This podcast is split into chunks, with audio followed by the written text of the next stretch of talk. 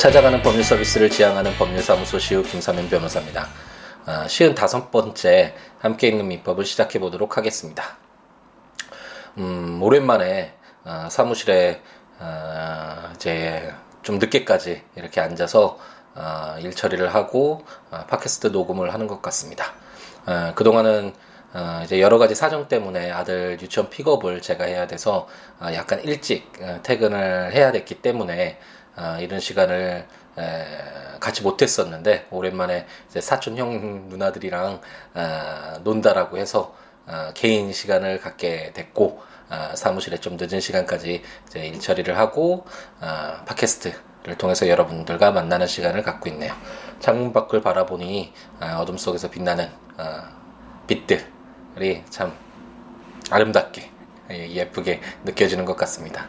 아, 가끔씩은 이렇게 오랫동안 좀 떨어져 있다가 한 번씩 느껴야지 그 소중함도 느껴지고 아름다움도 어, 다시 되새겨지는 것이 아닌가라는 생각이 듭니다. 처음 이제 어, 아들이 어, 저희 곁에 온다라는 것을 이제 알게 된 이후에 저는 세 가지 선물을 줘야겠다라는 딱 결심을 했었어요.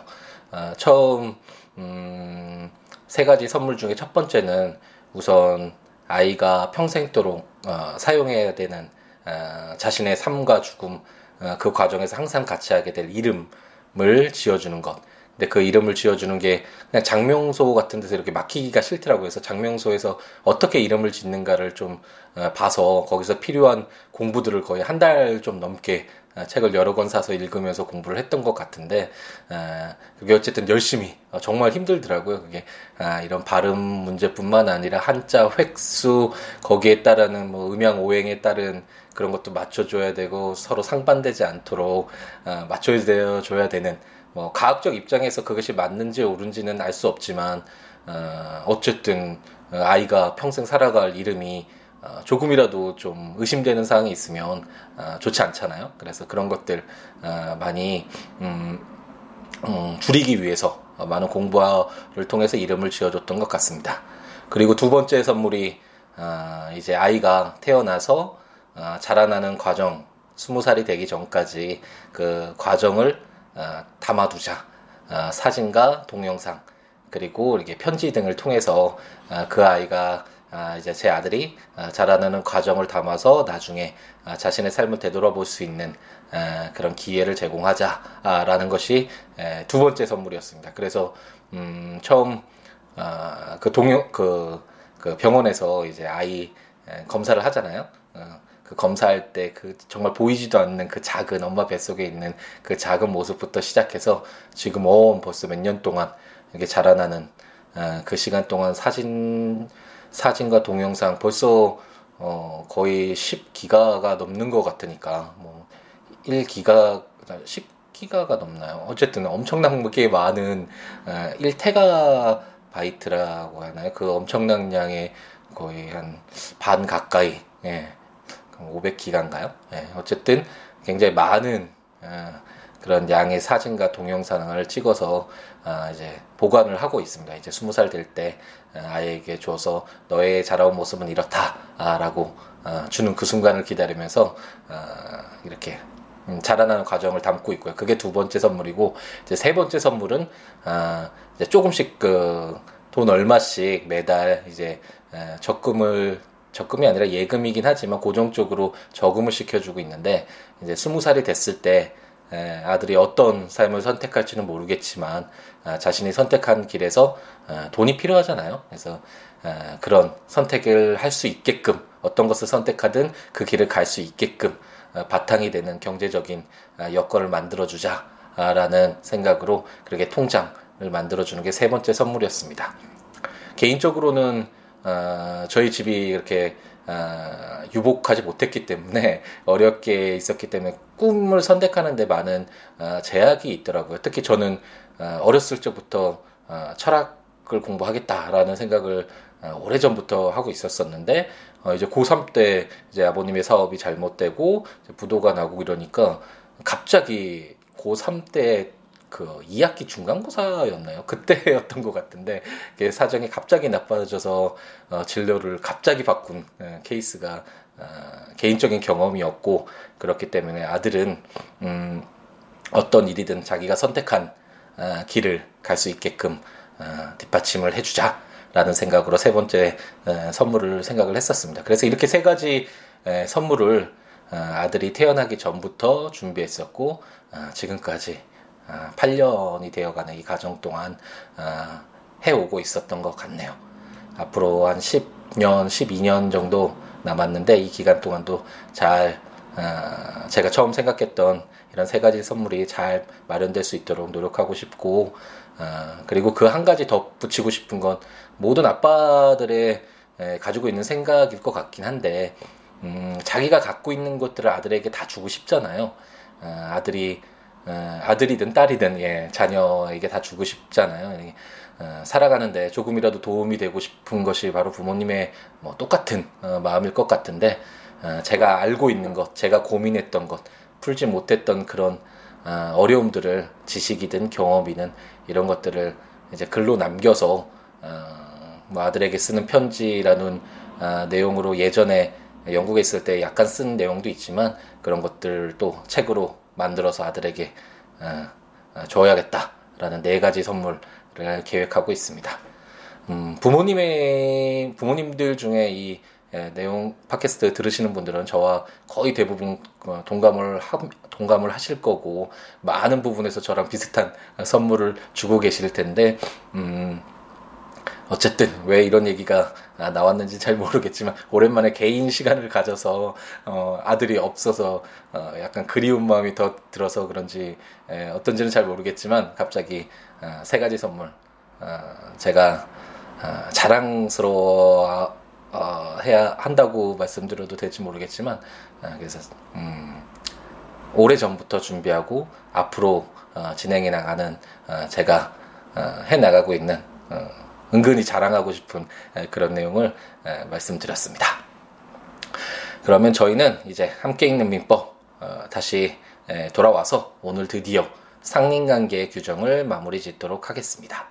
상린관계 규정들이 좀 어, 216조였나요? 216조부터 244조 규정을 읽어 나가면서 어, 만약 이 원고가 처음부터 좀 준비가 돼 있었다면 예전에 민법 총칙에서 이제 법인 부분 읽을 때 좀 막 10개 넘은 조문을 그냥 가볍게 해석이 이렇게 많이 필요치 않는 조문들 읽어 나가는 것처럼 어, 좀 빨리 끝낼 수도 있었을 것 같은데 어, 저 그 블로그에 올려놓는 올려져 있는 그 포스팅 내용이 조문이 어, 저희가 이미 팟캐스트 함께 있는 민법을 통해서 다 아, 써버려가지고 그 원고가 준비되지 않아서 이렇게 그 준비되는 대로 그만큼만 이렇게 하다 보니까 좀 길어지고 그래서 좀 강의 내용도 지루해지는 면도 있고 좀 느슨해진 예, 그런 느낌이 있습니다.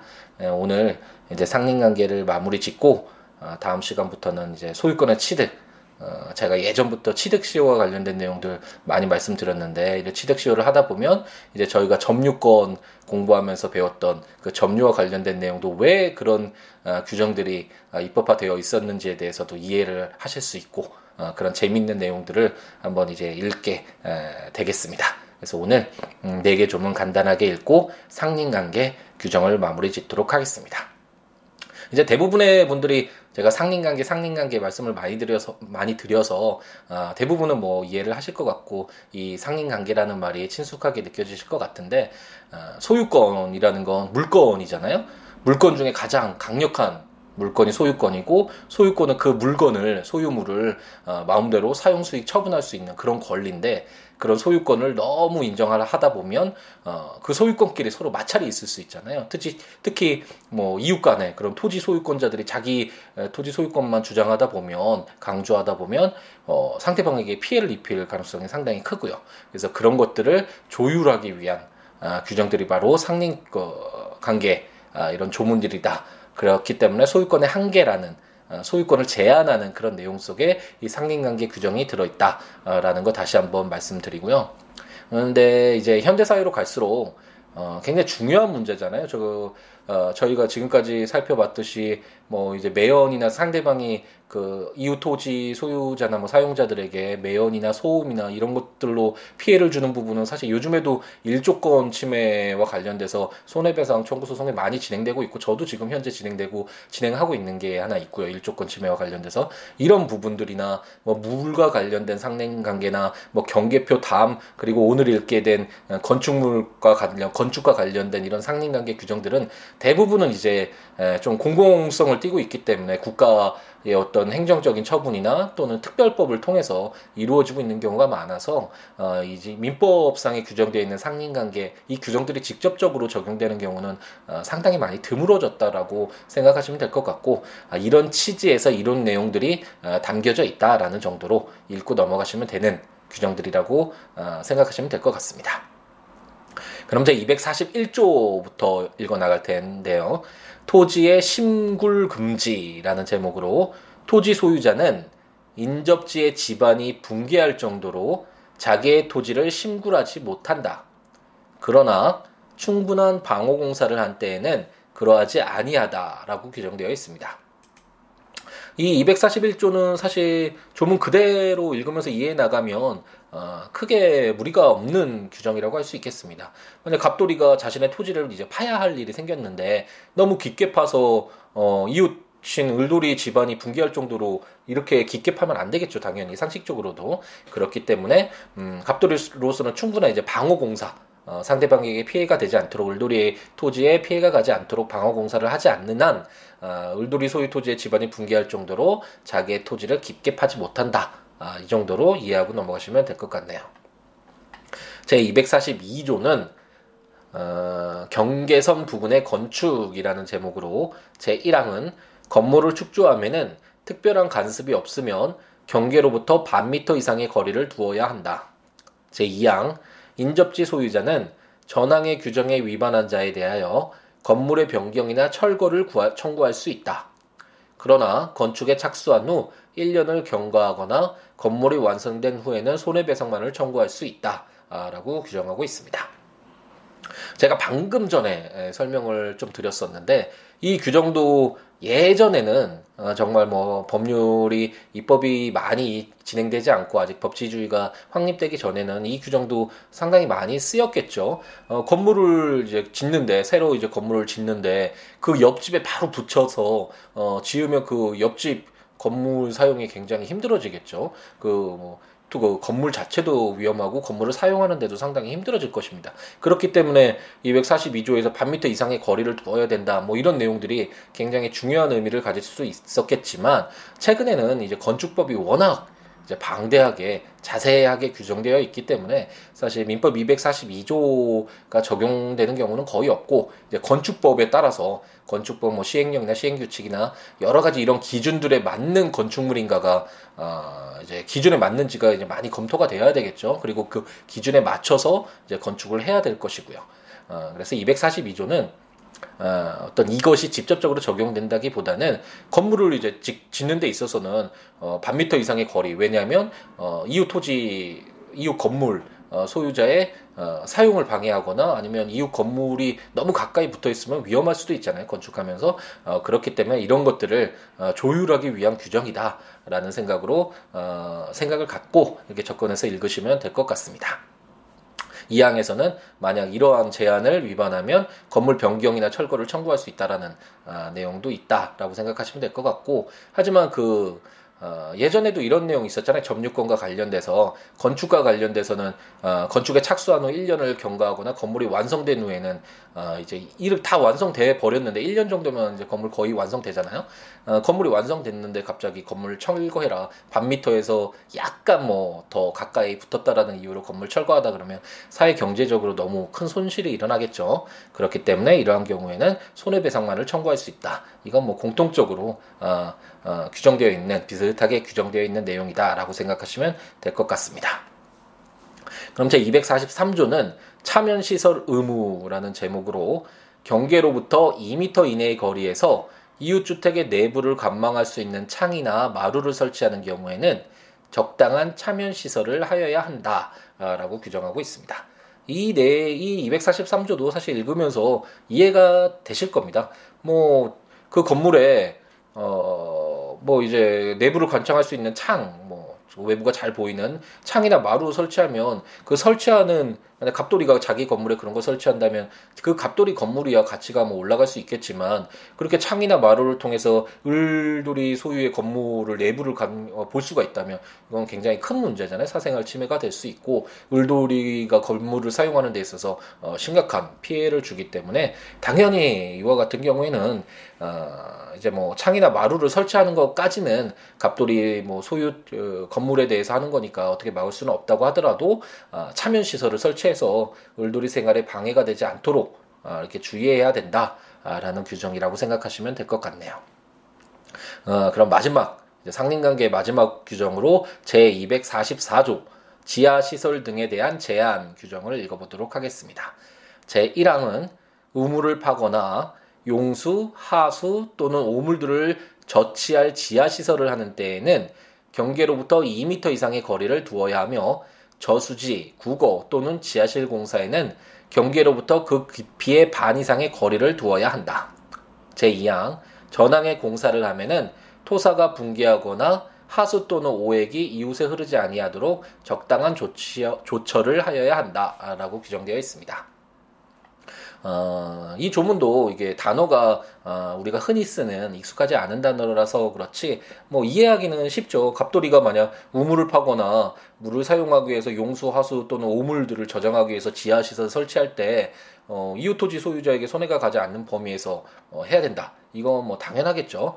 그리고 어, 이걸 뭐 좀 나눠서 한번 생각을 해보자면 민법 244조는 지하 시설 등에 대해서 제한을 어떻게 하고 있냐면 서로의 경계로부터 2m 이상 거리를 두어라. 어, 저수지, 도랑 또는 지하실 공사에는 경계로부터 그 깊이의 반 이상의 거리를 두어라. 공사를 할 때 토사가 붕괴되거나 일정한 용도로 사용한 후 버리는 더러운 물이나 오염된 물이 이웃에 흐르지 않도록 적당한 조처를 취해라. 뭐 이런 요건들이 어, 제 244조에서 규정되어 있다라고 생각할 수 있는데 어, 좀 구분해서 세밀하게 보자면 이렇게 어, 구별해 볼 수 있지만 뭐 이렇게까지 보실 에, 것은 아닌 것 같고 지하 시설 등의 또 어떤 이런 어, 뭐 공사를 할 때에는 이웃 토지에 손해가 가지 않도록 어, 최대한 주의해서 어, 소유권 행사를 제한해야 된다라는 정도로 이해하고 넘어가시면 될 것 같습니다.